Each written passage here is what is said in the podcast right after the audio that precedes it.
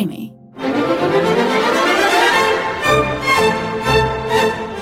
Χτύπα το κουδούνι με τον Πάνο Δήμα.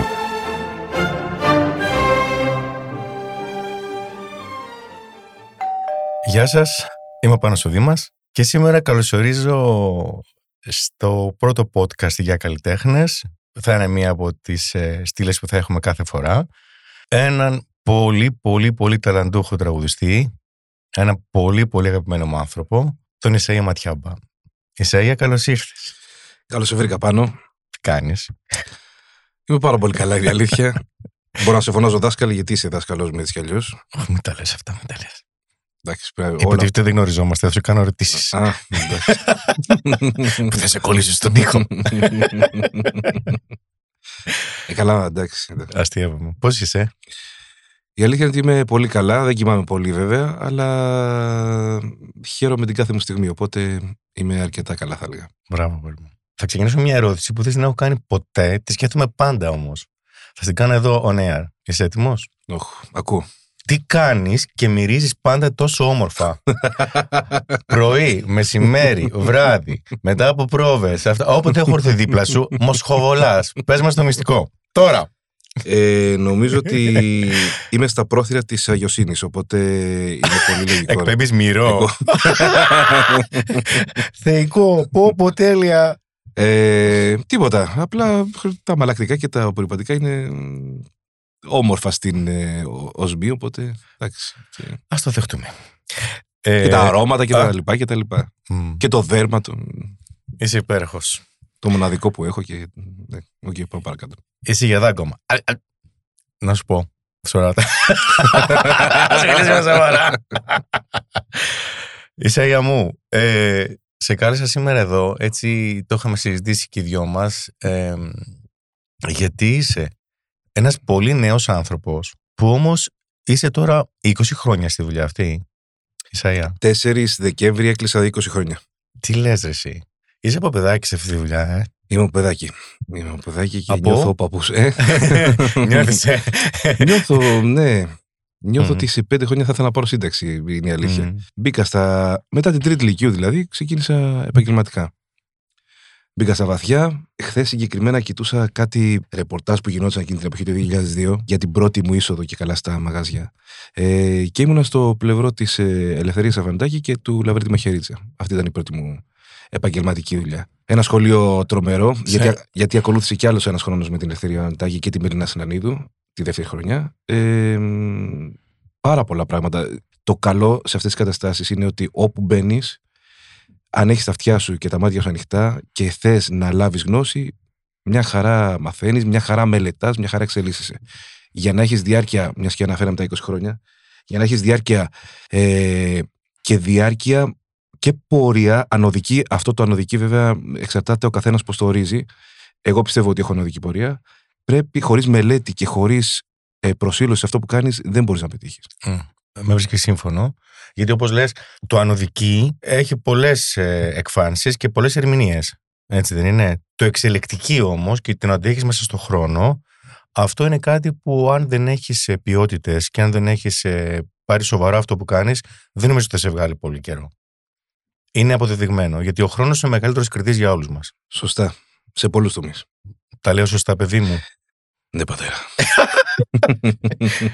Λοιπόν, άκου τι θα κάνω. Θέλω να μπούμε σε ένα τρένο, να ξεκινήσουμε από τα πρώτα χρόνια και θέλω να, να μας πας σταθμό-σταθμό σε όλα αυτά τα χρόνια της ε, διασκέδασης, της ψυχαγωγίας, στην Αθήνα, της δικογραφίας, όχι μόνο με βάση τις προσωπικές σου συνεργασίες, ίσως με αφορμή τις προσωπικές σου συνεργασίες να δω, μας φωτίσεις λίγο, έτσι να μας θυμίσεις τις συνθήκες, ε, ε, όλο αυτό. Δηλαδή, πριν 20 χρόνια ε, έχουμε 22, 2002. 2002. Δηλαδή, ήμασταν ακόμα. Στα ντουζένια μας Στα ήμασταν. ντουζένια Μια μας, χαρά έτσι δεν ήμασταν. είναι. Ε, τι, για πες μας, ρε, εσύ. Για- Πάμε 2002 λοιπόν. Τι γίνεται στην Αθήνα; Στην Αθήνα γίνεται επικρατεί ακόμα η διασκέδαση στα ύψη. Δηλαδή; Δηλαδή, οι μουσικές σκηνές, είτε και τα μπουζούκια, είτε ε, υπήρχαν κλαμπς τότε ακόμα, ε, αρκετά. Ε, κρατούσαν τέσσερις μέρες, πέντε. Ανάλογα την επιτυχία που έχει ο καθένας. Δουλεύαν δηλαδή Τετάρτη με. Ή πέμπτη, Κυρι- ή πέμπτη Κυριακή, ή Τετάρτη. ή Τετάρτη Σάββατο. Σάββατο. Αλλά οκ. συνήθως πέμπτη Κυριακή δεν Πέμπτη δουλεύαν. Κυριακή. Μμμ. Ε, ο κόσμος ήταν ξέγνοιαστος, έβγαινε, διασκέδαζε. Μμμ. Όπως και τώρα, βέβαια, εν μέρει, δεχόταν αυτό που του πρόσφερες, χωρίς να παραπονιέται πολύ. Και περνούσε λίγο ανέμελα η όλη κατάσταση. Βέβαια, ανάλογα και με την ηλικία είχες πάντα. Ε, Εγώ που ήμουν μικρό παιδάκι, ε, ήμουνα ανεμελιάρης, είναι η αλήθεια. Είχατε όμως τόσο άγχος για το αν θα έρθει κόσμος, αν θα είναι ανοιχτά τα μαγαζιά. Υπήρχε το ίδιο άγχος με σήμερα; Αυτό νομίζω ότι. Ε, καλά, εγώ δεν. Εσύ ήσουν Βίο- παιδάκι, ναι, εντάξει, εγώ δεν αλλά βίωσα πώς κάτι. έβλεπες τους μεγαλύτερους, ξέρω εγώ; είπε- ναι, το σκεφτόντουσαν. Αν για το πώ σκεφτόντουσαν θα πάει πάντα, το ε, πρόγραμμα. Πώς θα πάει το πρόγραμμα; Από τις πρόβες δηλαδή, όταν άρχισαν και στείνανε την κατάσταση, πώς θα πάει το πρόγραμμα, πώς θα είναι ο κόσμος ακούγοντας το πρόγραμμα, βλέποντας τους ίδιους, τι ανταπόκριση θα έχει όλο αυτό, όταν στα χέρια σου ε, περνάνε αρκετά πράγματα, υπάρχει ένα βάρος Μμ. ε, συσσαγωγικά. Οπότε υπάρχει και το άγχος, το στρες, και ανάλογα με το πώς το ρυθμίζει ο καθένας από εμάς, ε, αυτό ή θα σου κάνει κακό ή καλό. Τώρα εξαρτάται πώς το Μμμ. διαχειρίζεσαι. Τώρα, μια και μου δίνεις πάσα, εσύ ε, ήθελες πάντα να είσαι μέλος σε μια δουλειά ή έχεις σκεφτεί κάποια στιγμή να κάνεις και δικές σου παραγωγές, να τολμήσεις και εμπορικά να ανοιχτείς ένα κομμάτι, ας πούμε. Γιατί ξέρουμε πολύ καλά ότι τα μεγάλα ονόματα είναι και πολύ μεγάλη, σε εισαγωγικά, όχι με δικά και ενία, εμποροί. Δηλαδή πρέπει να σκεφτούν το κομμάτι το εμπορικό πολύ καλά της δουλειάς. Πώς θα το πλανσάρουν, με ποιου θα συνεργαστούν, πού, πώς θα μιλήσουν με τους ιδιοκτήτες, για όλα τα χρήματα. Έτσι δεν είναι, την παραγωγή; Ναι, αν και εγώ από αυτά που γνωρίζω τουλάχιστον τα λίγα, νομίζω ότι είναι πολύ λίγοι αυτοί ε, οι τραγουδιστές, τέλος πάντων οι καλλιτέχνες που μπορούν και θεωρούν τον εαυτό τους επιχειρηματία.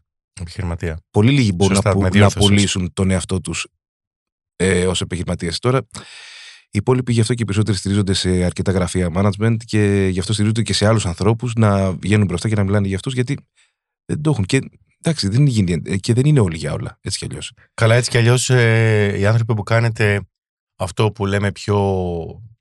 Αν και εγώ δεν θέλω να διαχωρίζω τη μουσική σε υποκουλτούρα, κουλτούρα κτλ. Ε, Όχι, η μουσική είναι. Θε- Καλά, για μένα η μουσική είναι μία έτσι κι αλλιώς. Ε, ναι, δηλαδή κάποια στιγμή πρέπει ο καλλιτέχνης να έχει το ελεύθερο να κυμαίνεται και να πηγαίνει σε όποια είδη γουστάρει και θέλει τη Ακριβώς. στιγμή που το θέλει. Ακριβώς, ακριβώς. Έτσι δεν είναι; Σε μια εκπομπή που συμμετείχα πρόσφατα, άκουσα την εξής ατάκα και πραγματικά συμφώνησα πάρα πολύ με αυτό.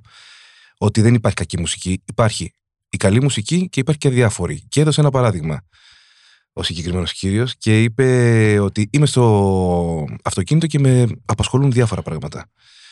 Η μουσική που ακούω εκείνη τη στιγμή δεν μου λέει τίποτα, οπότε δεν δίνω σημασία. Κάποια στιγμή όμως κάτι αλλάζω στο τέτοιο ή μπαίνει ένα άλλο τραγούδι ο- και οι σκέψεις μου σταματούν. Αυτό σημαίνει ότι κάτι μου έκανε αυτή η μουσική. Άρα αυτή η μουσική είναι καλή για μένα. Έτσι προσπαθούσε να ναι, ορίσει. αλλά μπορεί όμως, όπως λέει και ο Έκο, δεν ξέρω πώς το λένε τον κύριο αυτό που λες. Α πω τον Έκο, λες για τον κύριο. ε, Όπως έλεγε και ο Έκο, ε, και συμφωνώ απόλυτα και θα συμφωνήσει, είμαι σίγουρος, δεν υπάρχει λέει υποκουλτούρα και υψηλή κουλτούρα. Όλοι οι άνθρωποι έχουμε ανάγκη όλα τα διαφορετικά είδη κουλτούρας μέσα στην ημέρα. Συμφωνώ απόλυτα. Δηλαδή, θα πάμε και στην όπερα το βράδυ, θα πάμε και στο γήπεδο πριν. Έτσι δεν είναι. Το πρωί που θα μαγειρεύουμε και θα κάνουμε δουλειά στο σπίτι, θα ακούμε, ξέρω εγώ, ε, τα πρωινάδικα για να μας κάνουν παρέα. Και το βράδυ μπορούμε να ακούσουμε, ξέρω εγώ, τυφλές, ε, να αναλύει, ξέρω εγώ, με, τον, ε, με έναν φιλόσοφο κάποια πράγματα, γιατί το έχουμε ανάγκη. Δηλαδή, όλα τα έχουμε ανάγκη. Ο- ότι τα έχουμε ανάγκη όλα. Το, Έτσι. τα, τα έχουμε ανάγκη. Το ποιοι μπορούν να ακούσουν όπερα, π.χ. μ, Δεν ξέρω κατά πώς θα συμφωνήσω ότι όλοι μπορούν να ακούσουν όπερα. Σαν γενική ε, τοποθέτηση, ναι, μπορούν όλοι να ακούσουν. Θέλουν να ακούσουν όλοι. Καλά, δεν έχουμε εκπαιδευτεί να ακούμε. Ναι. Μεσαία. Δηλαδή, Καλά, και σε, εγώ πολλά, μέχρι να, σε πολλά πράγματα δεν έχουμε εκπαιδευτεί, αλλά. μέχρι να αυτό μάθω είναι. να ακούω όπερα, ε, με τρύπησαν ε, τα αυτιά μου και ο κεφαλό μου. Δηλαδή, νόμιζα ότι μου μπήκε ένα βλήμα μέσα στο κεφάλι και δεν βγήκε ποτέ.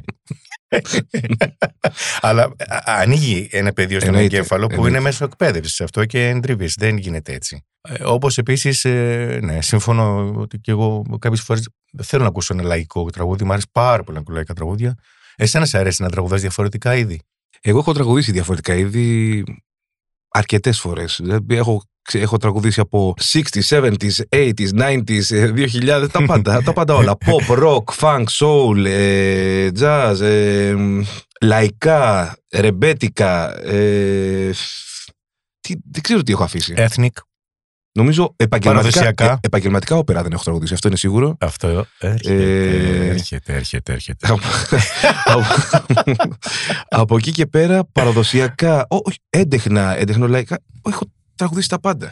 Είχες ποτέ, Είτε ξένα είτε ελληνικά. ε, έχεις ποτέ μέσα σου την, ε, ε, έτσι, την αγωνία ότι πρέπει να ακολουθήσεις κάτι συγκεκριμένο, συγκεκριμένο; Αυτό το αισθανόμουν όταν ήμουν 16-17 που μελετούσα πάρα πολύ κάποιους συγκεκριμένους τραγουδιστές τότε.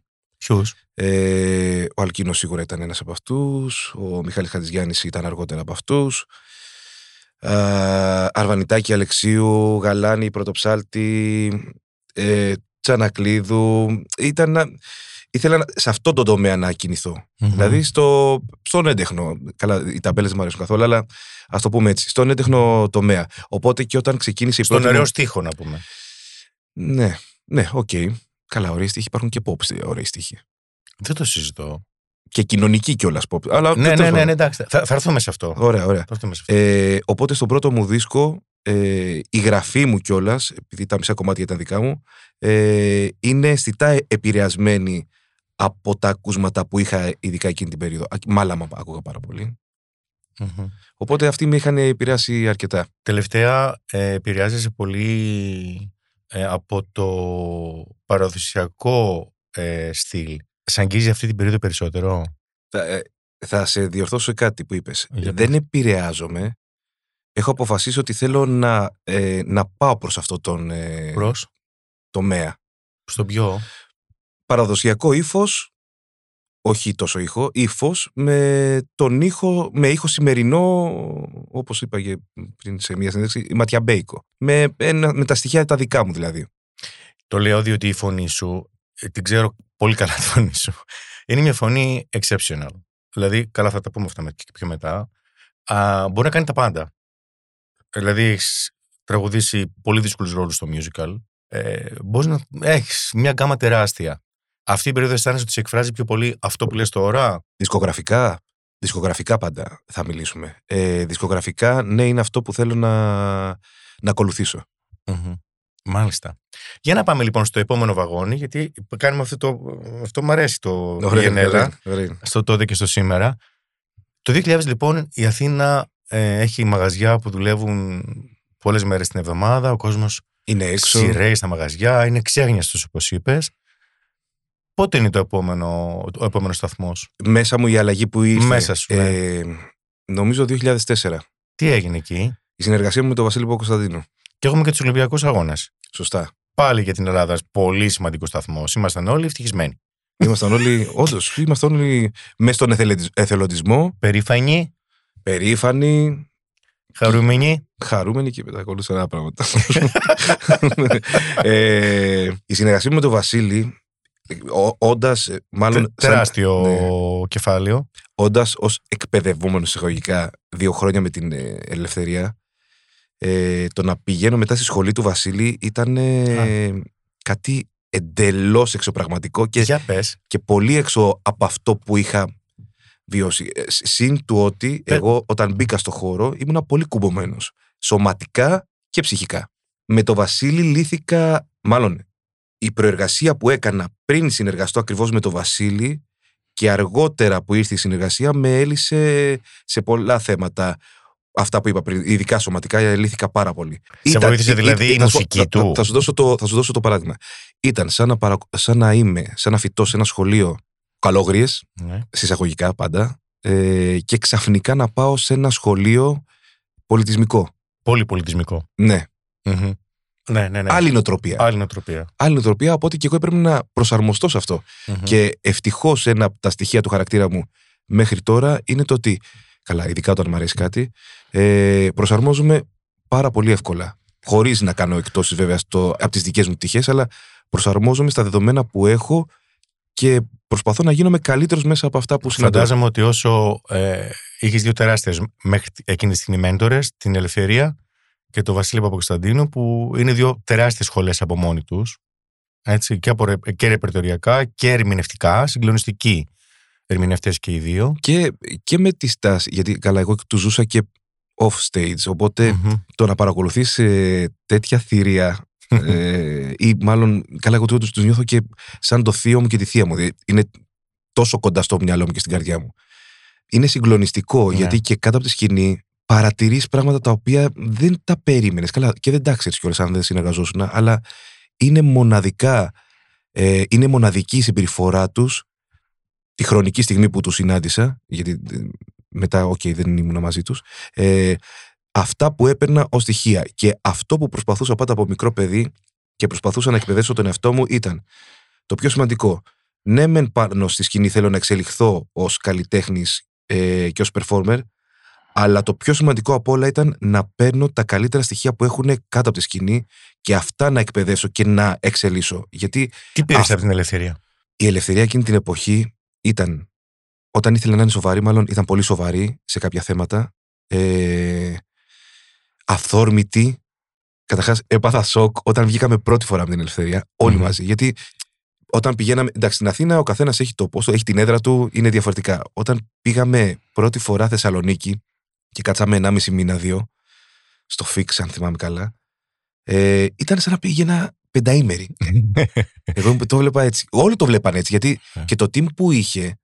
Υπήρχαν και άτομα κοντά στην ηλικία μου, 22 χρόνων, τότε 23. Εγώ ήμουν πιο μικρό, δεν έχει σημασία. Αλλά το team ήταν όλες οι ηλικίες. Το θέμα όμως ήταν το ότι είχαν όλη όρεξη. Μμ. Όπως είπαμε και πριν, στην, αρ- μάλλον στην αρχή, ήταν άλλες οι εποχές. Μμμ. Ήσουν να δεν ήσουν κουρασμένος, η όρεξη πάντα θα υπήρχε. Ναι. Στο, στο χαβαλέ, στην πλάκα, στη διασκέδαση. Μμμ. Λοιπόν, και βγήκαμε, τότε υπήρχε το Καζαλαφάμ. Αχ, τι ωραίες εποχές. Υπήρχε το Καζαλαφάμ. Και μετά το. Τελειώναμε, τι ώρα τελειώναμε το πρόγραμμα; Δυόμιση, κάπου εκεί. Δυόμιση ώρα. Οπότε κατά τις τρεις πηγαίναμε στο Καζαλαφάμ, το οποίο ήταν ένα κλαμπ το οποίο έπαιζε κυρίως house μουσική και κάποια παλιά 80's, ξέρω εγώ, κλαμποειδέ κομμάτια. Ε, και υπήρχαν φορές που καθόμασταν 6 ώρα το πρωί. 7. Οι κουρτίνες ήταν κλειστές. θυμάμαι συγκεκριμένα ένα Σάββατο, μάλλον ξημερώματα Κυριακής, που είχαμε κάτσει μέχρι τις 8 η ώρα το πρωί. Και μετά μαζευτήκαμε, ανοίγαμε τις κουρτίνες, ήταν μέρα έτσι. Ανοίγουν τις κουρτίνες, μας μαζεύει όλους η ελευθερία, ήμασταν πόσα, 10, 12 άτομα. Ε, Μαζευόμαστε με τα αμάξια μας, όσοι είχαν αμάξι, και πήγαμε στο ξενοδοχείο που ήταν ελευθερία. Κάτσαμε όλοι, τρώγαμε πρωινό. Γι' αυτό σου λέω, είναι, ήταν εποχές οι οποίες όταν έφευγες από την έδρα σου, ένιωθες οικογένεια. Μμ. Στο, σου έδωσε λοιπόν αυτή την αίσθηση ότι μπορείς να περνάς ε, προστατευμένα, οικογενειακά, φροντιστικά; Αυτό. η ελευθερία. Ναι. Ήταν, ήταν, Ναι. ήταν, φρόντιζε, πα- μας φρόντιζε Πάντα, ναι, το ξέρω. πάρα πολύ. Φροντίζει πάρα, Πάρα πολύ η πολύ. ελευθερία. Και με τον Βασίλη, Με τον Βασίλη, αυτό που παρατήρησα ήταν το ότι ήταν ένας άνθρωπος όπου έτσι όπως καθόταν στο καμαρίνι του, ε, με αυτή την ηρεμία που είχε, ξαφνικά έβγαινε πάνω στη σκηνή και είχε μια ενέργεια την οποία δεν μπορούσα να καταλάβω. Καλά, στην αρχή δεν μπορούσα να καταλάβω πώς την κοντρόλαρε ή πώς, από πού έβγαινε η ενέργεια αυτή. Γιατί στο καμαρίνι του ήταν ήρεμος, κούρτιζε την κιθάρα του. Ε, κεντρωμένο. συγκεντρωμέ... συγκεντρωμένος και χαλαρός. Κουβέντιαζε, έκανε τις συζητήσεις του. Μετά έβγαινε στη σκηνή και μεταμορφωνόταν. Εγώ είχα και την ε, τύχη ε, στο πρόγραμμα αυτό, νομίζω το πρόγραμμα κρατούσε τέσσερις ώρες, μπορεί και λίγο παραπάνω. Οπότε στο κενό που είχα, εγώ πήγαινα στον κόσμο. Τι εννοώ πήγαινα στον κόσμο, πήγαινα στο μπαρ και έκανα τον μπάρμαν. Γιατί; Τότε παίζαμε στο οξυγόνο. Ήταν, ήταν η πρώτη χρονιά Στο που άνοιξε το μπάρμαν. οξυγόνο. Για να συμπληρώσει Γιατί- τα ένσημα, παιδί μου. Όχι, γιατί μου άρεσε. Γιατί μου άρεσε να έχω επικοινωνία με τον κόσμο πάρα πολύ. Αχα. Από μικρό παιδί. Αχ, τώρα θα πω μια βλακεία, αλλά δεν είναι βλακεία στην- η αλήθεια. Θυμήθηκα από κουβέντες που κάναμε τότε με μουσικούς και τέτοια, που μου λέγανε κάποιοι παλιοί, μου λέγανε Ο Πανταζής είναι ένας άνθρωπος όπου και στην καθαρίστρια θα πει καλημέρα. Θα πει Ναι. τι κάνεις, πώς είσαι, όλα καλά. Είναι αλήθεια. Ε, και μου λέγανε τότε, αυτοί οι άνθρωποι ρε, εσύ κάνουν τη διαφορά. Και δεν είναι το θέμα αν κάνουν διαφορά στο χώρο, αυτοί οι άνθρωποι κάνουν διαφορά στον διπλανό μας, στους γύρω μας. Επειδή, συνεργα... επειδή ένα μαγαζί που στείνεται ή μια συνεργασία αποτελείται, δεν αποτελείται μόνο από σένα, που είσαι ο frontman, αποτελείται από διάφορους ανθρώπους. Ναι. Άρα δεν γίνεται να μην έχεις επικοινωνία με την ομάδα σου. Από Εισαγωγικά. διάφορους ανθρώπους ίσης αξίας. Ακριβώς, ακριβώς. Ακριβώς. Άρα είστε όλοι μαζί σε αυτό. Ακριβώς. Είστε όλοι ένα, οπότε πρέπει. Δεν γίνεται ξαφνικά να μπει σε ένα μαγαζί, μιας και μιλάμε για τα μαγαζιά. Άρα, και να δηλαδή, έχει ένα τουπέ και να μην λες. Ε, μπήκες στο κομμάτι της ομάδας. Τι σημαίνει δηλαδή. ε, αλλά ήμουν προετοιμασμένος για να μπω στο κομμάτι της ομάδας, γιατί έτσι έχω μεγαλώσει. Έτσι μεγάλωσα. μ, Έτσι μεγάλωσα από μικρό παιδί. σήμερα δεν μεγαλώνουν πολύ εύκολα έτσι οι άνθρωποι και χρειάζεται να το δούμε αυτό. Άρα λοιπόν μετά ο, δεύτερος, ο δεύτερος σταθμός είναι ε, το 2004, όπως Ακριβώς. είπες. Και αυτό που ήθελα να, να συμπληρώσω για τον Βασίλη ήταν το ότι η χαλαρότητά του έβγαινε και πάνω σκηνή με μία ενέργεια και μία ακτινοβολία όπου σε τύφλωνε. Ναι.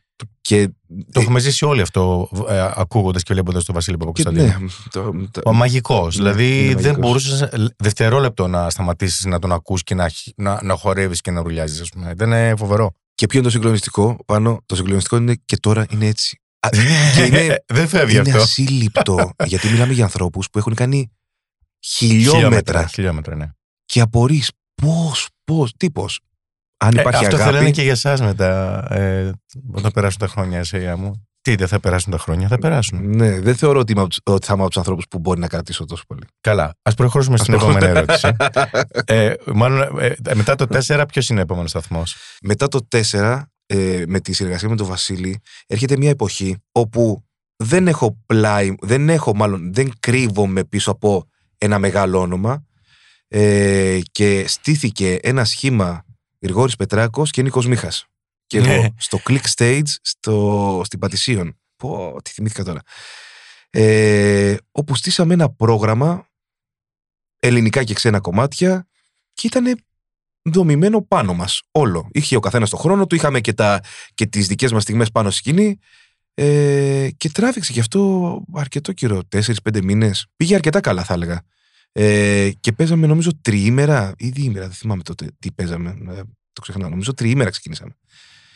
Ε, όπου εκεί σιγά σιγά έμπαινα και εγώ, στη- καλά, ε, η δισκογραφία με είχε βάλει έτσι κι αλλιώς στη διαδικασία της ενορχίστρωσης, ε, δηλαδή στα κομμάτια μου ήξερα ακριβώς τι ήθελα να κάνω και στα άλλα κομμάτια που άκουγα ήξερα πάνω κάτω ενορχιστρωτικά τι ήθελα με τους ενορχιστρωτές που υπήρχαν στο δίσκο, συζητούσαμε διάφορα πράγματα, μετά αργότερα στη μίξη βλέπαμε κάποιες κατάστασεις κτλ. κτλ, κτλ.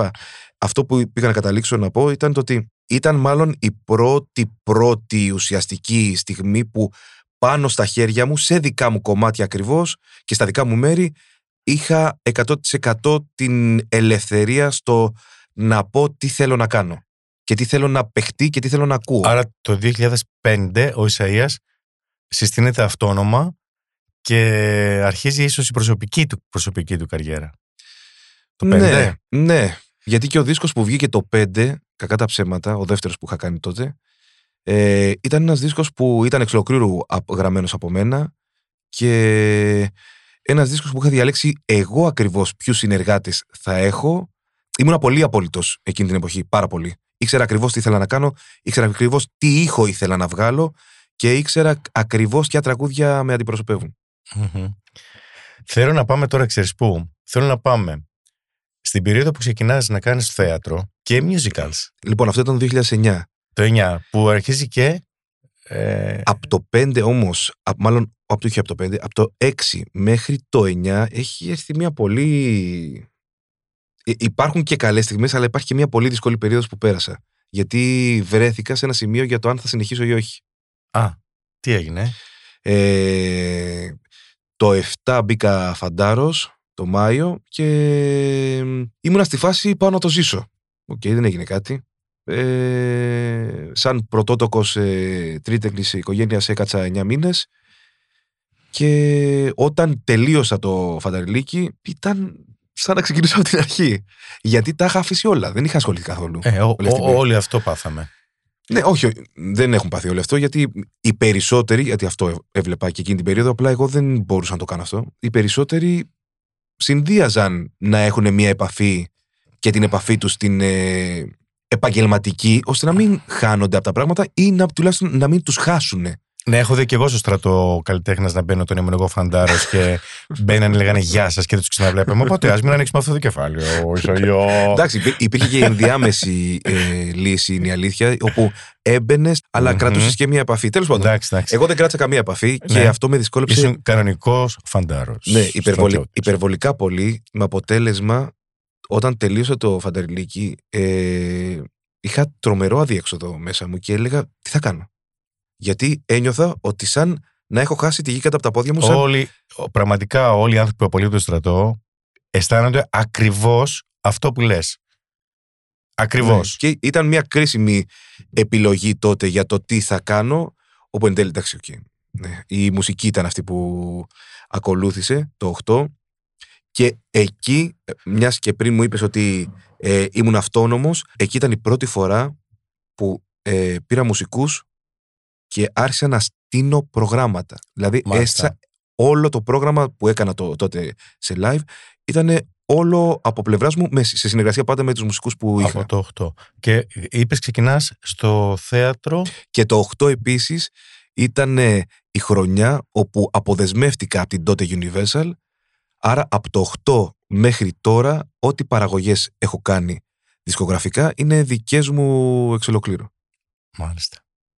Που και αυτό επίσης είναι άλλο σχολείο και σε βάζει σε άλλα πράγματα γιατί δεν είναι μόνο το ότι κάνεις, οκ, αποφασίζεις, βρίσκεις κάποιο κομμάτι και ναι, λες κάνω δική μου παραγωγή. Εγώ είμαι σε φάση, πάμε, ενορχίστρωση, μίξη, ε, το master είναι, είναι πάρα, πώς παίξαν η μουσική, να είμαι στο στούντιο, να δω ακριβώς τις ατάκες, να δω τα παίξήματα. Είναι πάρα μα πάρα πολλές λεπτομέρειες, δηλαδή ένα κομμάτι, άλλοι μπορεί να το βγάζουν μέσα σε δύο εβδομάδες ή σε ένα μήνα και πολύ λέω.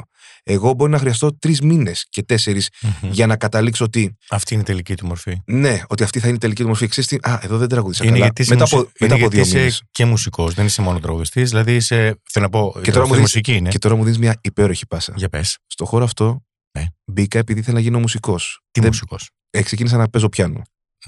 Οπότε ήθελα να γίνω μουσικός. Δεν ήθελα να γίνω τραγουδιστής. Τραγουδιστής ήρθε γιατί απλά υπήρχε μια φωνή Περίμενε που τώρα, συνόδευε περίμενε την τώρα. οτροπία μου. Τώρα πάρτε μια δραμαμίνη, θα ξαναγυρίσουμε πίσω.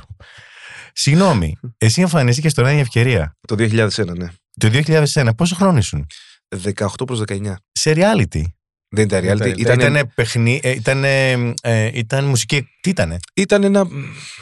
Είναι Θύμισέ ένα, μου. ένας διαγωνισμός, Διαγωνισμός. φωνητικής. Ε, Ακριβώς, ε, ναι. τραγουδιού, τραγουδιού μάλλον, όχι φωνητικής. Τραγουδιού. Ε, που τι είχε στην ουσία, υπήρχαν πάρα πολλοί. Εγώ θυμάμαι, στη, αχ, τι ωραία που τα θυμάμαι αυτά. Ε, στην πρώτη edition ήμασταν 500 άτομα. Μμμ. Και εγώ είχα πάει τε, ψηλοτελευταία στιγμή κιόλας. Ε, και βγήκα και τελευταίος για να τραγουδήσω μετά από τέσσερις ώρες, που- πέντε που περίμενα. Ε, υπήρχε η πρώτη εκπομπή ε, που έλεγες ένα τραγούδι και ανάλογα με τη βαθμολογία που είχες, μετά από έξι μήνες γινόταν ο ημιτελικός. Α, Μαζεύανε τους 12 καλύτερους βαθμολογικά και μετά από τον ημιτελικό έβγαιναν οι έξι καλύτεροι για τον ε, τελικό. Οπότε, Εσύ τότε. εγώ τότε ήμουν τρίτη ηλικίου. Και κέρδισες τον Και Νέα κέρ- Ευκαιρία. ναι, κέρδισα Τι το- τραγούδι είχες πει; Στην πρώτη εκπομπή είχα πει το, του Μιχάλη Χατζηγιάννη το Δεν έχω χρόνο. Στην τελευταία που κέρδισες; Στην τελευταία το Δεν μπορώ του Αλκίνο Ιωαννίδη. Και στην, στον ημιτελικό το Ζηλεύει νύχτα του Ορφέα Περίδη. Μάλιστα. Πώς είναι για ένα παιδί λοιπόν ε, 18 ετών να κερδίζει ένα τόσο σημαντικό δίκτυο. Τότε βέβαια ήταν ένα, είναι- το νέα ευκαιρία ήταν one of the kind. Δεν υπήρχε άλλο στην Δεν Ελλάδα. υπήρχε, όχι, όχι. όχι. Και το κερδίζεις. αφού η αναφορά τους τότε θυμάμαι ήταν ε, στον ευκαιρία του 71 π.χ. Άρα δεν υπήρχε κάτι πρόσφατο Ναι, βέβαια. Εγώ το θυμάμαι. και δεν υπήρχε κάτι πιο Σαν πριν. παιδάκι αυτό. Ε, μετά ήρθε το Fame Story. Και ο π.χ. Θεμής Αδαμαντίδης είχε ήταν στο νέα ευκαιρία. Και ο Λιδάκης ήταν στον ευκαιρία. Και ο Λιδάκης στο νέα ευκαιρία. Και η Γλυκερία. Και η γλυκερία, ναι, βέβαια. Και ε, ερώτηση τώρα έχω, έτσι. Είσαι έτοιμος; Πες μου πώς είναι τα σημερινά αντίστοιχα παιχνίδια με το τότε. Τι διαφορές βλέπεις; Τεράστιες διαφορές. Ε, δηλαδή. Είπες μια λέξη πριν. Τι; Reality. ναι, είδες μου ξέφυγε. Ναι, ε, δυστυχώς είναι πολύ reality τα σημερινά παιχνίδια. Στηρίζονται πολύ στο Θεαθήνε, στη, στο ψέμα, στο τι θα παρουσιάσουν στην προσωπική του ζωή του παίκτη, για το αν θα συγκινήσει τον κόσμο ή όχι Ναι, και ναι, αν το θα έχω το δει. παρασύνουν στην τηλεθέαση. Μάλιστα. Οπότε δεν εστιάζουν. Αυτό είναι το. Στη αυτό, φωνή φωνή. Στη Κοίταξε. μουσικότητα, δε στο ταλέντο. Ε, realities υπάρχουν στην Ελλάδα από το 2002 και 3 και μετά. Οπότε Μμμ. είναι πολλά τα χρόνια, δεν είναι λίγα. Ναι, ναι. Είναι πολύ λίγοι άνθρωποι με βάση αυτούς που έχουν πάει μέχρι τώρα Και έχουν Που- κερδίσει. που έχουν, και, και που έχουν κερδίσει και που έχουν κάνει αίσθηση μέσα στο παιχνίδι αυτό που έχουν αφήσει κάτι ή που έχουν κάνει κάτι. Δεν είναι τυχαίο. Ε, σίγουρα δεν είναι τυχαίο. Και πόσο μάλλον ειδικά τα τελευταία χρόνια, τα τελευταία δέκα χρόνια, δεν είναι καθόλου τυχαίο το ότι δεν υπάρχουν να πεις αυτός έχει κάνει μια πορεία αυτά τα δέκα χρόνια ή αυτά τα πέντε χρόνια που έχουν περάσει. Δεν έχουν κάνει γιατί τι εστιάζουν στους κριτές. Ε, ποιοι κριτές θα φέρουν περισσότερο η τηλεθέαση, ποιοι κριτές θα, έχουν, θα πούνε την χαζομάρα τους, ποιοι κριτές θα πούνε την εξυπνάδα τους, ποιοι κριτές θα, πούνε το χιου, θα κάνουν χιούμορ. εκεί εστιάζουν. Άρα δεν εστιάζουν στον διαγωνιζόμενο, Μμμ. που είναι η ουσία του παιχνιδιού. Μμμ. Ίσως και το αντικείμενο του παιχνιδιού χρειάζεται να είναι πιο ξεκάθαρο. Δηλαδή θα είναι όπως λες περισσότερο ε, το ταλέντο, η φωνή, ε, θα είναι ας πούμε σήμερα το, ε, φ- τώρα πια τα realities, ε, πολλοί από αυτούς που είναι εκεί στις επιτροπές λένε και εκεί υπάρχει μια διχνο- διχνομία. Ε, εγώ θέλω το πακέτο. Δηλαδή θέλω να δω έναν πιτσιρικά, πολλά υποσχόμενο, που και φωνή να μην έχει, επειδή έχει όλο το άλλο πακέτο εμφανισιακά, ίσως και επικοινωνιακά, εγώ θα το φτιάξω. Σιγά τώρα, μην χρειάζεται και φωνή. Έχεις τους άλλους που λένε: Εγώ θέλω να ακούσω ταλέντο, φωνή και μουσικότητα. Υπάρχει και αυτό. Υπάρχει μετά το κανάλι που θέλει να βγάλει και λίγο κλάμα, να συγκινήσουν τον κόσμο. Όλοι έχουν βγάζει προσωπικές τους ιστορίες. Καλός ή κακός. Και εμένα κακός. Δεν νομίζω ότι αφορά. Α, παρ' όλα αυτά όμως το κάνουν. Και έχεις και τους κριτές που, όπως λες, έχουν αγωνία να τραβήξουν την τηλεθέαση. Ναι, οκ. Παρ' όλα αυτά είναι μια πραγματικότητα. Ο- Ναι, είναι, μια- α, αυτό πήγα να πω τώρα. Είναι μια πραγματικότητα με την οποία, οκ, μπορεί να είμαστε συμφιλιωμένοι. Αλλά το θέμα μου δεν είναι αυτό. Το θέμα μου είναι π.χ. Εγώ Παρ' όλα θέλω αυτά όμω δίνεται τσάμπα τηλεοπτικός χρόνος στα παιδιά να διαφημίσουν τη δουλειά τους και εγώ δεν το θεωρώ κακό. Δηλαδή το ότι βγαίνει ένα παιδί εκεί το οποίο εκμεταλλεύεται ένα τηλεπτικό χρόνο δωρεάν. εκμεταλλεύεται ή πιστεύει και, ότι Και τα εκμεταλλεύεται. δύο. Κοίταξε να δεις. Όταν, όταν αυτό το έχεις μέσα σου καλά τοποθετημένο, όταν δεν έχεις φρούδες ελπίδες και να λες Τι, ότι. τι έχει μέσα του καλά τοποθετημένο; Αυτό που λέω. Δηλαδή ότι εγώ μου δίνεται ευκαιρία να διαφημίζω τον εαυτό μου. Ωραία. Αχ, τι ωραία. Θα, θα κάνω εγώ ερωτήσεις τώρα. Για ρωτά. Πόσοι συνειδητοποιημένοι πιστεύεις από τα παιδιά που πηγαίνουν είναι ώστε να ξέρουν ακριβώς τι θέλουν να κάνουν; Δεν μπορώ να ξέρω. Δεν είναι. Στο λέω εγώ. Οκ. Από την πείρα μου. Και από Οκ. αυτό που βλέπω. Δεν είναι. Οι περισσότεροι δεν ξέρουν καν. Και πόσο μάλλον όταν έχεις καταξιωμένους ε, ανθρώπους απέναντί σου από το χώρο, το καλλιτεχνικό, Μμμ. και σου λένε τα χίλια μύρια. Είσαι Θεός. Είσαι φοβερός. Στην πρώτη σου εκπομπή, στην, πρω- στο πρώτο σου βήμα σε κόσμο ή στην τηλεόραση γενικότερα, σου λένε το ότι είσαι φοβερός, είσαι ο καλύτερος, είσαι Θεός, τι χρεία έχει και. τι- Δεν είναι λογικά αυτά τα πράγματα που Ναι. γίνονται, γιατί το μυαλό του κάθε παιδιού μπορεί να φουσκώσει πάρα πολύ εύκολα. Και Μμμ. πόσο μάλλον ας φουσκώσει τουλάχιστον εξαιτίας του, όχι εξαιτία των καταξιωμένων. Που, σε, καταξιωμένων. Ναι, καταξιωμένων. Για να βρίσκονται στη θέση αυτή, καταξιωμένοι είναι. Ε, καταξιωμένων που υποτίθεται πρέπει να καθοδηγήσουν σωστά το παιδί ώστε να μην αλλάξει δεδομένα δρόμους, να πάει τουλάχιστον Να μην αυτοί πεις- που έχουν την πείρα και την εμπειρία να πάει λίγο από μονοπάτια πιο, πιο σωστά. Μμμ. Καλά, αυτό. Και όχι να παρασέρνουν τα παιδιά Α, α, σε άλλα μονοπάτια. Α, αυτό είναι κάτι που λείπει. Δηλαδή, ακόμα ίσως και από τις εταιρείες, πώς φροντίζουν το ξεκίνημα, την πορεία, της συνέχισης ενός ταλαντούχου ανθρώπου. Δηλαδή, αισθάνομαι ότι και εκεί χρειάζεται να. Καταλαβαίνεις τι εννοώ. Υπάρχει ένα έλλειμμα. Παλιά δηλαδή βλέπανε το ματιάμπα, βλέπανε τι είναι. Λέω τώρα εγώ ένα παράδειγμα και λέγανε: Ωραία, θα προωθήσουμε αυτό. Με, με βάση το πώς κρίνουμε το, Μμ. τη φωνή του, τη μουσικότητά του, Και, την και, ερχόταν, ο- προσωπικότητά και, του. και ερχόταν ο Ματιάμπα, θα σου πω το μια πραγματικότητα. Δεν θα πω ονόματα, εντάξει, δεν χρειάζεται. Ναι. Και ερχόταν ο Ματιάμπα και έλεγε: «Μμ, Αυτό το τραγούδι είναι για αυτόν π.χ. Ε, δεν υπάρχει περίπτωση να το λέω. Έβλεπες τον διευθυντή να χλωμιάζει και να ασπρίζει το δέρμα του. Και εγώ από τη μία έλεγα: Τώρα αυτός γιατί, γιατί το κάνει αυτό, γιατί κάνει έτσι; Αφού εγώ ξέρω τι θέλει. Ε, Το Άρα- να μου πλασάρουν πράγματα τα οποία δεν πρόκειται ποτέ να πω στη ζωή μου και να, με, και να πιστεύουν ότι θα, ότι θα τους κάνω το χατήρι κιόλας ότι μέσα σε ένα δίσκο μπορώ να βάλω και ένα κομμάτι το οποίο ναι εντάξει είναι πιο χαλαρό και, ή πιο ελαφρύ για τα δικά μου δεδομένα. Δεν υπάρχει περίπτωση να το κάνω αυτό. Πες μου τώρα κάτι, μια και το λες αυτό. Έχουμε περάσει στο, στο σήμερα. Τι γίνεται με τη δισκογραφία και πώς πληρώνεστε εσείς οι τραγουδιστές. Βγάζετε ένα δίσκο. Έτσι. Πώς πληρώνεστε, από πού; Πώς πληρωνόμαστε, ναι, πολύ καλό. Ειδικά την τριετία που η IP είχε εξαφανιστεί εντελώς με τα οικονομικά δεδομένα που είχαν βγει σκάνδαλα, μάλλον στην επιφάνεια. Ε, νομίζω οι δημιουργοί δεν μπορούσαν να πληρωθούν από πουθενά, εκτός και αν πουλούσαν κομμάτια τους σε top τραγουδιστές. Ε, από εκεί και πέρα υπάρχει οργανισμ... η Ερατό, που είναι για τους τραγουδιστές, ο οργανισμός, που ανά εξάμηνο ή ανά... όχι, μία φορά το χρόνο πληρώνεσαι ανάλογα με τις πωλήσεις που έχεις κάνει είτε ηλεκτρονικά πλέον, γιατί παλιά δεν υπήρχε το ηλεκτρονικό, και όταν λέω παλιά δεν υπήρχε στο σύστημα ε, της Ερατούς το ηλεκτρονικό, ε, το να μετράνε ψηφιακά πόσα έχεις πουλήσει, είτε πραγματική. Καλά, πλέον οι δίσκοι και τα CD δεν πουλάνε. Αλλά έτσι, αυτή είναι η μέτρηση. Υπάρχει η Ερατό που είναι για τους τραγουδιστέ, υπάρχει η πλέον η αυτοδιαχείριση και η ΕΔΕΜ που είναι για τους δημιουργούς. Ε, Άρα δηλαδή με, ο, ο, ο- με βάση τα views από το διαδίκτυο και τις διαφημίσεις που έρχονται. Κάπως έτσι. Ναι, πόσο, πόσο παίζει το, τα κομμάτια σου ή το κομμάτι σου Σε στα- σταθμούς. σε σταθμούς τηλεόραση, Μμμ. ε, Μαγαζιά. σε μαγαζιά, Κλαμπς. ναι. Και νομίζω ότι εξαρτάται και σε playlist. Δε- Τώρα αυτό δεν ξέρω ποιος το κάνει, είναι η αλήθεια. Οκ. Από live. Μμμ. Υπάρχει ένα Και ερώτημα τώρα μαζεύεται, για το... και, και μαζεύεται ένα ποσοστό το οποίο, Ναι. όπως καταλαβαίνεις, αν δεν είσαι, αν δεν έχεις κομμάτια τα λεγόμενα πλήση εγκεφάλου, δεν υπάρχει περίπτωση να πάρεις κάτι. Δηλαδή είναι ελάχιστο, το- ελάχιστο το ποσό. Άρα ζείτε από τα live, έτσι. Ο, όχι, καλά, εντάξει. Τη σημερινή ημέρα, Ναι. μόνο από τα live μπορείς να ζήσεις. Τα οποία Και- έχουν και αυτά μειωθεί. Τα οποία καλά πλέον έχουν μετά το. Ναι, ισχύει, έχουν μειωθεί γιατί είναι ε, ειδικά μετά τον κορονοϊό. Με, ναι, μετά τον κορονοϊό. Ε, η κατάσταση, ναι, μεν έχει ανοίξει. Τα μαγαζιά έχουν μικρύνει με την έννοια ποια έννοια. Ε, ε, έχεις δει, ε, βλέπουμε ένα άνοιγμα τεράστιο στα μπουζούκια και βλέπουμε ένα κλείσιμο τεράστιο στις μουσικές σκηνές. Αλήθεια, ε. Και, και στην επαρχία. Γιατί. Δεν ξέρω γιατί. Ειδικά στην επαρχία πλέον το να παίξεις κάπου. Μήπως είναι πιο safe επιλογή το μπουζουίκι, δηλαδή το λαϊκό τραγούδι.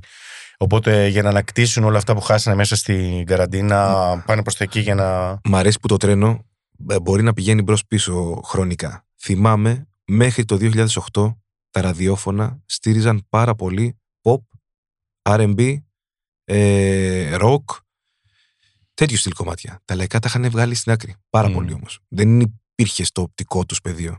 Μετά το 8 έγινε ένα μπραφ Μμμ. το οποίο, καλά, υπάρχουν εξηγήσεις τώρα, δεν χρειάζεται να, τις- να μπούμε σε τέτοιες λεπτομέρειες, ε, που από τότε δεν έχει πέσει. Δηλαδή, υπήρχε απόλυτη στήριξη από όλους τους mainstream ραδιοφωνικούς σταθμούς στο να στηρίζουν τέτοιου είδους κομμάτια. Μμμ. Οπότε, αν δεν ήσουν λαϊκός τραγουδιστής, ή αν δεν είσαι λαϊκός τραγουδιστής, ε, ή αν δεν έχεις την ευκαιρία να δουλεύεις σε τέτοια μαγαζιά, δεν μπορείς να επιβιώσεις εύκολα. Μάλιστα. Μία ερώτηση ακόμα πριν ε, έτσι προχωρήσουμε σιγά σιγά Ησαΐα στην ολοκλήρωση αυτή της ε, πολύ ωραία συνέντευξης. Ολοκλήρωση. Έχουμε ακόμα να πούμε πάρα πολλά. Καταρχάς, καταρχάς δεν έχουμε πει, είχαμε πει την αναφορά και δεν έχουμε πει για την αναφορά που αφήσαμε άνω τελεία από το 9 για τα musical και με το πώς ήρθε ο Θα έρθω. υποκριτή. Αυτό είναι το ερώτημα α, που θα σου οκ, κάνω. οκ, γιατί, ναι. γιατί βιάζεσαι, πες μου, γιατί, γιατί; Δεν βια- Τα έχω τακτοποιημένα στο μυαλό μου, δεν βιάζω. Ε, Γιατί εγώ δεν τα έχω; Α, δεν ξέρω που τρέχει το μυαλό σου. Λοιπόν, Ισαία, η καριέρα σου μοιράζεται τα τελευταία χρόνια ε, ανάμεσα στις μουσικές σκηνές και στο θέατρο. Έχεις κάνει καταπληκτικούς ρόλους στο θέατρο, είτε σε πρόζα, είτε στο musical theater. Και μάλιστα πολύ δύσκολους ρόλους στο musical theater. Πώς είναι η εμπειρία του θέατρου; Ενώ της καθημερινή ε, παρουσία σου στο θέατρο, του να λες τα ίδια λόγια. Το να... και είναι άλλη φάση ο ηθοποιός από τον ε, τραγουδιστή σε σχέση με Είναι. το performance. ε, είναι. Θα σου έλεγα, θα ξεκινούσα αρχικά με το πώς είναι ένας άνθρωπος να βιώνει π.χ. αν έχει δραματικό ρόλο μια δραματική κατάσταση καθημερινά. Μμμ. και πώς είναι να βιώνει μια ε, ευχάριστη κατάσταση, αν έχει να κάνει με κομμωδία, ε, επίσης καθημερινά. Ε, ότι υπάρχει κούραση ψυχολογική σε όλο αυτό από τη στιγμή που δουλεύεις σεζόν, δηλαδή Οκτώβρη με Πάσχα, ας το πούμε έτσι, να είμαστε καλά, ε, υπάρχει. Σίγουρα. Και θα, θα, θα υπάρξει και κοιλιά σε εισαγωγικά μέσα σου για το ότι κάποια στιγμή θα κουραστείς και μετά εκεί στο χέρι σου είναι να ξεκινήσεις πάλι την άνοδο την Μμμ. ψυχολογική για να μπορείς να ανταπεξέλθεις έτσι όπως θες και εσύ ο ίδιος. Μμμ. Ε, μιλώντας πάντα για τον εαυτό σου, όχι για το πώς σε βλέπουν οι άλλοι. Μμμ. Οι άλλοι μπορεί να μην καταλαβαίνουν τίποτα. Οι άλλοι μπορεί να νομίζουν ότι είσαι μια χαρά, σούπερ, όλα οκ. Μμμ. Αλλά εσύ που γνωρίζει, εγώ που. Έτσι μου πάνε και σε ένα φέτος πάντως, ότι σκίζεις. Δεν δόξα τω Θεώ, όλα, Αλήθεια μου το πάνε. όλα, όλα πάνε πολύ καλά. Τι ωραίο που είναι η Ισαία στο έργο. Ε, Οι άντρες με τα όλα τους. άντρες με τα όλα στο θέατρο Βέμπο. Το θέμα είναι το ότι αφού γνωρίζεις τον εαυτό σου πώς τίνεται, πώς ε, πώς πλασάρεται, άρα εκεί είναι το θέμα το να βρίσκεις κόλπα συσσαγωγικά στο να τον ξυπνάς τη στιγμή που πάει να μπεις σε λίθαργο. Και είναι. Σε όλα τα πράγματα όμως δεν είναι αυτό. Δηλαδή, ακόμα και την πιο ενδιαφέρουσα οδεία, αν κάνεις, δεν ρουτινιάζει κάποια στιγμή. Α, ας πούμε, αν έβγαινε σε μια μουσική σκηνή ε, κάθε βράδυ με το ίδιο πρόγραμμα, πάλι δεν θα ρουτινιάζε. Δηλαδή, δεν είναι φυσιολογικό. Δεν ξέρω πόσο φυσιολογικό είναι όταν αγαπάς κάτι να ρουτινιάζεις. Α, άρα μας λες ότι αγαπάς πιο πολύ το τραγούδι από το θέατρο. Δεν έχω, δεν έχω βρεθεί σε. Όχι, έχω βρεθεί κι όμως. Το 2006 είχα βρεθεί στο χάρμα που παίζαμε 6 φορές την εβδομάδα. Εκεί, Ε, ναι. εκεί λέω. Εκεί δεν ρουτίνιασα. Ήταν, δεν έπαιζα και πάρα πολύ ώρα, ενώ ο ρόλος μου ήταν πολύ συγκεκριμένος. Όταν κάνεις, ας πούμε, musical που έχει τραγούδι, ας πούμε, στο Jesus Christ Superstar που ήσουν συγκλονιστικός. Δεν ρουτίνιασα ούτε μια φορά εκεί. Δεν ρωτήνει ούτε μία Πα- φορά. παρόλο που το- νομι- ίσως μήπως να μην σε παίρνει κιόλας, γιατί όταν τραγουδείς αυτό το ρόλο, ας πούμε, όλο σου το σώμα, όλο σου το είναι, πρέπει να είναι 100%, 150% εκεί. Εκεί είχα να αντιμετωπίσω πολλά ψυχολογικά θέματα, να ξέρεις πάνω. Ψυχολογικά; Ναι. Γιατί είχα να αντιμετωπίσω, έκανα ένα ρόλο ο οποίος υποτίθεται ήταν ενάντια. Εντάξει, δεν ήταν ενάντια. Έρχονταν αντιμέτωπο, αντίθετα σε κάποιες απόψεις με τον ε, Ιησού. που, εσύ είσαι δρασκευόμενος. Που είσαι, είμαι. έτσι. Ναι. το ξέρουμε Ο- αυτό. Οπότε υπήρχε μια εσωτερική διαμάχη μέσα μου. Στο, Μμμ. που- όχι στο πώ να πλασά το ρόλο. Το ρόλο μια χαρά τον πλάσαρα. Απλά το κάθε βράδυ η προετοιμασία που έκανα, ε, καθόμουν σχεδόν μια μισή με δύο ώρες πριν, πέρα από την φωνητική προετοιμασία που έκανα, που ήταν πολύ έντονη, είναι η αλήθεια, εκείνη την περίοδο, και η, η ψυχολογική μου προετοιμασία σαν τύπου διαλογισμός για να μπορέσω να αντέξω αυτό που κάνω τις επόμενες δύο μισή ώρες που ακολουθούσε η παράσταση. Ναι. Παρότι ε, ο Ιούδας αυτό το έργο δεν, είναι, δεν παρουσιάζεται, δεν μένουμε στο κομμάτι της προδοσίας ως προς το Χριστό, Όχι, αλλά όχι. ανοίγει το κομμάτι ας πούμε του προδομένου ανθρώπου. Έτσι δεν είναι. Ναι, και για α- αυτό. Είναι, ναι, είναι δια- πολύ διαφορετικό. είναι πολύ διαφορετικό από όπως αυτό που έρχεται. έχουμε σαν Ναι. εικόνα στο μυαλό μας από Ακριβώς. μικρά παιδιά. Ε, γι' αυτό και ο κόσμος που ερχόταν, ε, οι περισσότεροι μου έλεγαν ότι μας έκανες και λατρέψαμε τον Ιούδα. Έτσι. Α, αυτή ήταν η ατάκα τους σχεδόν, τι να σου πω, από το Άρα, α- α- 99,9%. Να κάτσει σε αυτό το κλισέ που λέμε να αγαπήσεις ένα ρόλο με τον οποίο ε, ήσουν ε, ε, εκ διαμέτρου αντίθετος ε, ιδιοσυγκρισιακά πια. Ναι, και καλά, και πιστεύω αυτό. Όπως Όλα- και εσύ μου το έχεις πει, αλλά στην πορεία που, κα- που διανύεις, καταλαβαίνεις κάποια πράγματα πότε έρχονται σε ένα σημείο και πότε θα ξεπεραστούν, αν θα ξεπεραστούν. Εγώ πιστεύω ότι αυτός ο ρόλος δεν πρόκειται να ξεπεραστεί ποτέ. Μμ. Και είναι ένας ρόλος που μέσα μου έχει, με έχει στιγματίσει σίγουρα ε, και θα το θυμάμαι σίγουρα για πάντα. Ε, και όταν πηγαίνω πίσω για να θυμηθώ κάποιες καταστάσεις ε, δε- δεν νομίζω ότι θα καταφέρω ε, να το ξεπεράσω και μουσικά Ναι. αυτό το ρόλο. Πότε έγινε η ΑΙΑ; 2017. Το 17. 17 με 18. Ναι. Έχουν 17. περάσει πέντε χρόνια, ε. Μάλιστα.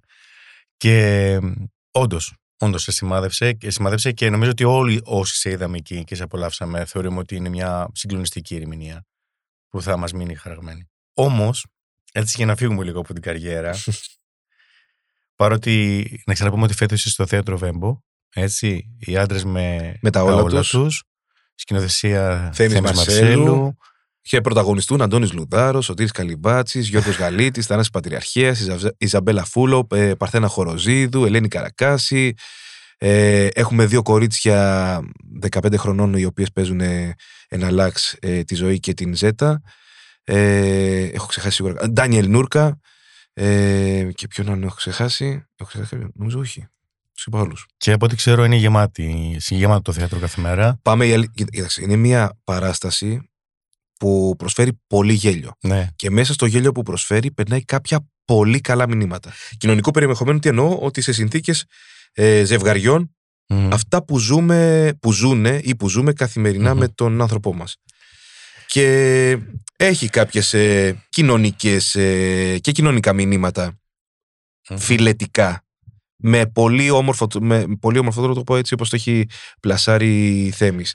Ε, επίσης έχει κάνει ένα μαγικό άλλο που έχει κάνει η Μαρσέλου είναι το ότι δεν θυμίζει σίγουρα σε τίποτα ό,τι έχει προηγηθεί από τους άντρες, από το συγκεκριμένο έργο. Έχει κρατήσει την ουσία του έργου, αλλά έχει αλλάξει όλους τους ρόλους Μάλιστα. και όλα τα κείμενα. δηλαδή είναι σημαντικό. μια ξεκάθαρη διασκευή. Μπράβο. Ήθελα, ε, πραγματικά μπράβο, ήθελα να σε ρωτήσω και να σου πω, ε, στο τρένο λοιπόν τη ζωή σου πια, αφού έχουμε φύγει από το τρένο της Ελλάδας σε σχέση με τον Ισαΐα, τώρα πάμε στο τρένο του Ισαΐα, πριν από λίγα χρόνια ήρθε στη ζωή σου ένα αγγελάκι υπέροχο και έγινες μπαμπάκας. Έτσι, έτσι είναι ακριβώς. Ε, το 18. Μάιο του 18. Ήρθε ο Ηρακλής και άρχισαν σιγά σιγά να αλλάζουν όλα μέσα μου. Μμ. Ε, είναι, είναι αυτή η κλασική ατάκα που λέμε συνήθως οι γονείς, ότι σταματάς να κοιτάς τον εαυτό σου και δίνεις προτεραιότητα σε, έναν, σε μια άλλη ψυχή. Ε, αλλά εγώ δεν θα πω ότι σταμάτησα να κοιτάω τον εαυτό μου. Σίγουρα τον έβα... υπήρχαν στιγμές που τον έβαλα στην άκρη. Γιατί... Όταν σε βλέπω με τον Ηρακλή, ε, με συγκινείς πάρα πολύ, δεν το έχω πει ποτέ. Αλλά κάθε φορά λέω, αχ να είχα μπαμπά τον Ισαΐα, αχ να είχα μπαμπά τον Ισαΐα. Και εγώ Τι θα ήθελα να μπαμπάς, με είχα μπαμπά να σου ή πω την θα αλήθεια. ήθελες, Ναι, Θα ε. ήθελα, ναι.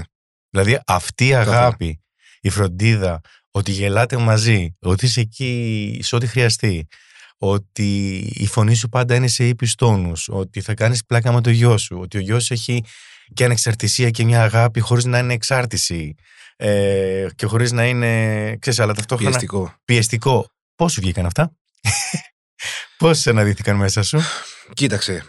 Υποσυνείδητα πιστεύω ότι ρόλο έπαιξε αρκετό το γεγονός ότι. Καλά, ότι έχω μεγαλώσει με αγάπη από μικρό παιδί. Έχω πάρει πα- πάρα πολύ αγάπη. Αυτός είναι σίγουρα, αυτή είναι σίγουρα μια βάση. Μια άλλη βάση είναι το ότι δεν ε, θέλησα. ε, Ήμουνα αρκετά συνειδητοποιημένο και εγώ και η Βασιλική όταν αποφασίσαμε ότι θέλουμε να φέρουμε. Ε, η σύζυγός σου είναι Ακριβώς, βασιλική, ναι, έτσι, η γυναίκα μου. σύντροφος. Όταν θέλουμε να φέρουμε ένα παιδί στον κόσμο Μμμ. στον κόσμο αυτό. Ήμασταν πολύ συνειδητοποιημένοι. Και αυτό επίσης είναι πολύ σημαντικό. Πώς θα έρθει και πώς θα προσαρμοστεί σε, πώς θα προσαρμόσει τη συμπεριφορά σου σε μια τέτοια συνθήκη. Ε, ένα άλλο που έπαιξε επίσης πολύ σημαντικό ρόλο είναι το ότι εγώ βιωματικά έχω μια έλλειψη του πατέρα μου από την Δευτέρα του Δημοτικού μέχρι την έκτη με πρώτη γυμνασίου. Οπότε υποσυνείδητα έχω πιέσει ή έχω βάλει το σαράκι στον εαυτό μου ότι δεν θα λείψω καθόλου από τον Ηρακλή. Πρώτον, γιατί αυτή η ηλικία που θα βιώσει, σίγουρα μέχρι την εφηβεία, γιατί μετά την εφηβεία ξεκινάνε άλλα πράγματα, αλλά σίγουρα η πρώτη εφταετία ή έστω και μέχρι τη δεύτερη εφταετία, δεν θέλω να λείψω γιατί αυτός, αυτές οι ηλικίες δεν γυρίζουν πίσω και αυτά που θα του δώσω σε αυτές τις χρονικές στιγμές είναι αυτά που θα τον διαμορφώσουν ως άνθρωπο. Μμμ.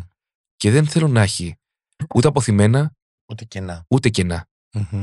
Μετά μπορεί να κάνει ό- ό,τι θέλει. Στα χέρια του είναι η ζωή έτσι κι αλλιώς. Και από τώρα είναι αυτόν όμως και ανεξάρτητος Ναι, Φαίνεται. στο να κάνει πράγματα. Μμμ. Ε, αλλά τα ερεθίσματα που θέλω να του δίνω θέλω να είναι ό,τι, ό,τι μου έρχεται θέλω να το δίνω. Ό,τι, ό,τι πιστεύω εγώ ότι θα, του, θα τον βοηθήσει στην εξέλιξή του, θα το κάνω.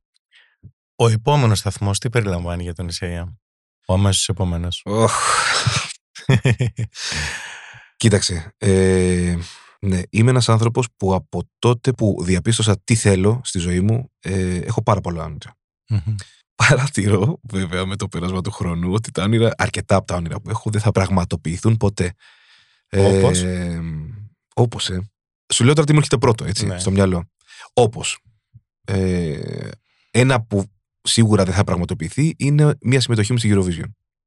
Γιατί απαγορεύεται αυτό; Γιατί χρο- έχουν περάσει χρόνια, έχουν περάσει τα συστήματα, έχουν ε, αλλάξει οι νοοτροπίες, έχουν αλλάξει πάρα πολλά πράγματα. Δεν Τι είναι... εννοείς, έχει, έχει ηλικιακό όριο η Eurovision; Όχι, δεν έχει ηλικιακό όριο, αλλά στην ε, Ελλάδα συγκεκριμένα ο Τι; τρόπος με τον οποίο στήνεται το συγκεκριμένο concept είναι πολύ συγκεκριμένο πλέον τα Καλά, τελευταία αυτό χρόνια. είναι μια δυναμική τη δικασία. Μπορεί αύριο να έχουν ε, άλλα.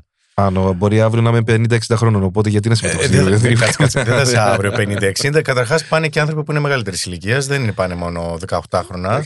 Λοιπόν, προφήτης, ε, προφήτης Ισαΐας, εντάξει. Μπορώ Ναι. να ξέρω πώς, θα- πώς θα ακολουθήσουν κάποια πράγματα στην πορεία της ζωής μου. Μάλιστα. Δηλαδή, πώς θα ακολουθήσω. ένα από, αυτό το, ένα από αυτές τις σκέψεις δεν θα, δεν θα γίνει πραγματικότητα και είμαι πολύ συνειδητοποιημένος με αυτό.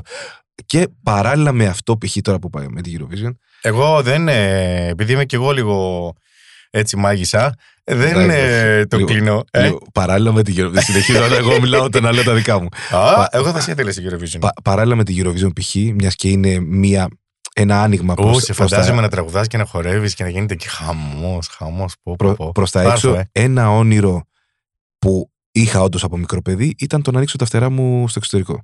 Και δεν θα γίνει με την έννοια του ότι θα μπορέσω ως τραγουδοποιός να πλασάρω τον ήχο μου και τα τραγούδια μου έτσι όπως ακριβώς θα ήθελα.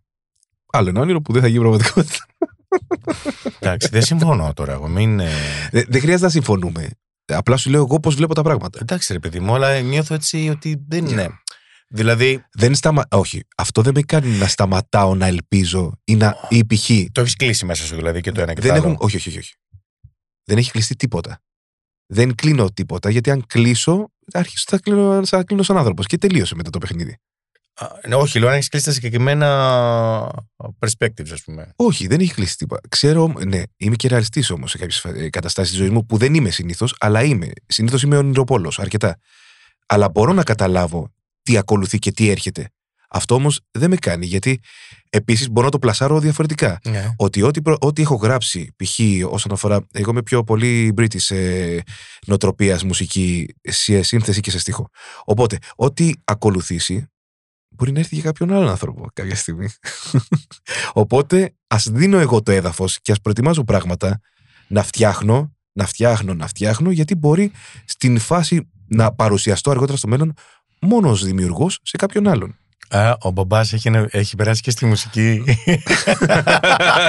Εξαιρετικό. Ποτέ δεν ξέρεις πώς θα φαίνει η ζωή. Ποτέ. Και, ποτέ, και ποτέ δεν ξέρεις αυτό που είχε εσύ στο μυαλό σου, αν ήταν γραμμένο να γίνει έτσι όπως ακριβώς νόμιζες και, α- και αν όντως αυτό που σου δόθηκε ως χάρισμα ή που πιστεύεις ότι σου δόθηκε ως χάρισμα, με άλλο τρόπο να το περάσεις. Πιστεύεις στα γραμμένα; Να σου πω κάτι. Οχ, Έτσι, με μια από λέξη. Ναι ή όχι; ναι, πιστεύω. Οκ.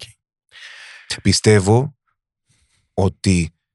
Καλά, όλα περνάνε από το χέρι μας σίγουρα, αλλά πιστεύω, όπως και εμείς ορίζουμε την, τη μοίρα μας, πιστεύω ότι υπάρχουν πολλές εναλλακτικές. Παίζονται πολλές εναλλακτικές.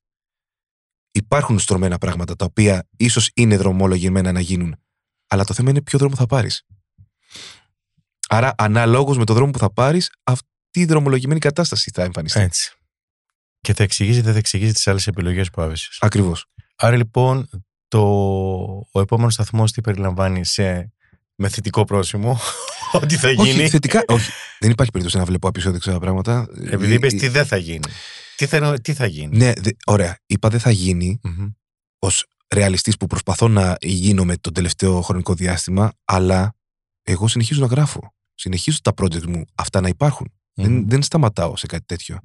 Ε, Όπως επίσης, υποκριτικά π.χ. θα ήθελα να παίξω δραματικούς ρόλους. Και όχι και musical. Ναι, εντάξει, musical, ok, αλλά θα ήθελα να, να μπω σε μια άλλη, πιο σκοτεινή πλευρά. Θα ήθελα να. Καλά, το... Στον Ιούδα ήσουν σε full δραματικό έτσι, ρόλο. Έτσι. Ναι, Ε, ε, ήσουν εγώ θα, έλεγα- απίστευτος. θα έλεγα το Jesus Christ ήταν μια rock op- όπερα. Ναι, μια. Ναι, Ναι, αλλά ο, ρο- ο ρόλος ήταν πάρα πολύ δραματικός. πάρα πολύ, πάρα πολύ. Εγώ θα ήθελα να δοκιμαστώ και σε πρόζα. Ναι, μάλιστα. Πάρα πολύ το θέλω αυτό. Π.χ. Ε, είναι από τα όνειρα που έχω. Ε, Όπως επίσης και μουσικά, θα ήθελα επιτέλους. Αυτό θέλει χρόνο και χρήμα, βέβαια, είναι η αλήθεια, αρκετό. Ε, να αρχίζω να κάνω μόνο άλμπουμ και όχι μόνο τραγούδια να βγάζω. Μμμ. γιατί πιστεύω πάρα πολύ στις ιστορίες που έχει ο καθένας από εμάς ο δημιουργός να πλασάρει προς τον κόσμο και μου αρέσει πιο πολύ να υπάρχει μια ταυτότητα σε ένα σύμπλεγμα τραγουδιών παρά να δίνω τυράκια και να περνάει κάπως ο χρόνος ε, για, βγάζοντας ε, που δεν είμαι και δεν είμαι και του, ενώ του χρόνου δεν, με το χρόνο δεν τα πάω καθόλου καλά ε, βγάζοντας ξέρω εγώ ένα δύο, τρεις μήνες ή τέσσερις, πέντε ένα τραγούδι δεν μου αρέσει αυτό Θες λοιπόν ένα ε, νέο προσωπικό ε, Θέλω να βγάζω μόνο δίσκους. άλμπουμ. Θε- ναι, Θες μο- θέλω άλμπουμ. άλμπουμς από εδώ και πέρα. Για να λέω τις ιστορίες μου, να βγάζω την ψυχή Άρα μου. κάθε άλμπουμ να είναι μια ιστορία. Σίγουρα θα είναι μια ιστορία. Μμμ. Από τη στιγμή που Ένα δίνει, τρένο. ε. από τη στιγμή που δίνεις Που τη- έχετε το βαγόνια και φτάνει στον προορισμό του. Ακριβώς. Όταν δίνεις την Μμ. ψυχή σου σε κάτι. Π.χ. ε, σου ξεκίνησα την κουβέντα λέγοντας πριν ότι είμαι 20 χρόνια και θα ήθελα σε πέντε να γίνω συνταξιούχος. Κα- Τι, τι ωραίο συνταξιούχος. Εμείς ειδικά η γενιά μας και οι επόμενες δεν ξέρουμε η σύνταξη τι θα είναι. Αλλά τέλος Ναι, πάντων. αλλά ο συνταξιούχος τι, τι σου δίνει, σου δίνει την ελευθερία να μπορείς να κάνεις άλλα πράγματα. Αυτό, ναι. Χωρίς το άγχος του Με αυτή εργαζομένου. την έννοια του συνταξιούχου. Ναι, μα κατάλαβα τι Δεν λες. το λέω με την έννοια του να Συμβολικά. ρεμπελεύω. Ναι, ναι, ναι. Ναι, και πήγα να σου τονίσω ότι αυτό που κάνω, έχω δώσει πάρα πολύ ενέργεια, έχω δώσει πάρα πολύ την ψυχή μου Μμμ. Και δεν κάνω εκπτώσεις καθόλου. Είτε όταν νιώθω ότι αχ, δεν με τρελαίνει αυτό που κάνω, είτε όταν νιώθω ότι, όπα, εδώ είμαστε σε ό,τι καλύτερο έχει συμβεί στη ζωή μου μέχρι τώρα. Ε, έτσι είμαι και στην προσωπική μου ζωή. Δίνω ενέργεια και την ψυχή μου full. Οπότε, ειδικά στα επαγγελματικά, νιώθω ότι έχω ξοδέψει τόση ενέργεια σαν να έχει φύγει ήδη μια ζωή από πάνω μου. Μεγάλη κουβέντα κι αυτή για τη σχέση μας με ο καθένας με το επάγγελμά του και πώς αυτό αναγνωρίζεται και από ποιους και τα λοιπά ή γιατί μας πρόχνει να το κάνουμε. Θέλω να σε ευχαριστήσω πάρα πάρα πάρα πολύ. Έλα, πολύ λίγη ώρα, δε, μα, θέλω κι άλλο. Θες κι άλλο; Θα ξανάρθουμε. Σου εύχομαι ό,τι καλύτερο. Ε, για μένα είσαι ένας σπουδαίος καλλιτέχνης και ένα σπουδαίο πλάσμα. Ευχαριστώ. Το ξέρεις, δεν χρειάζεται να το Ξέρω, ξέρω, ceremonial. ξέρω. Έτσι έχουμε τεράστια αγάπη ένας με τον άλλον. Και έχουμε να σε απολαύσουμε σε ό,τι πιο όμορφο ε, μπορείς πραγματικά να τοποθετήσεις εσύ τον εαυτό σου. Μακάρι να καταφέρω τουλάχιστον στο 80% ή στο 60% να υλοποιήσω αυτά που έχω στο μυαλό μου. Είναι ήδη πολύ το 60. Ναι. Είναι πάρα πολύ, πίστεψέ Ποτέ, μου. μμ, Δεν είναι ποτέ λίγο. δεν- Ποτέ δεν ξέρεις. Δεν είναι λίγο. Μπορεί η ζωή που ακολουθεί να μου δώσει αυτή τη δυνατότητα. Θα στη δώσει. Σε ευχαριστώ πολύ. Εγώ ευχαριστώ. Γεια σου, Σία μου.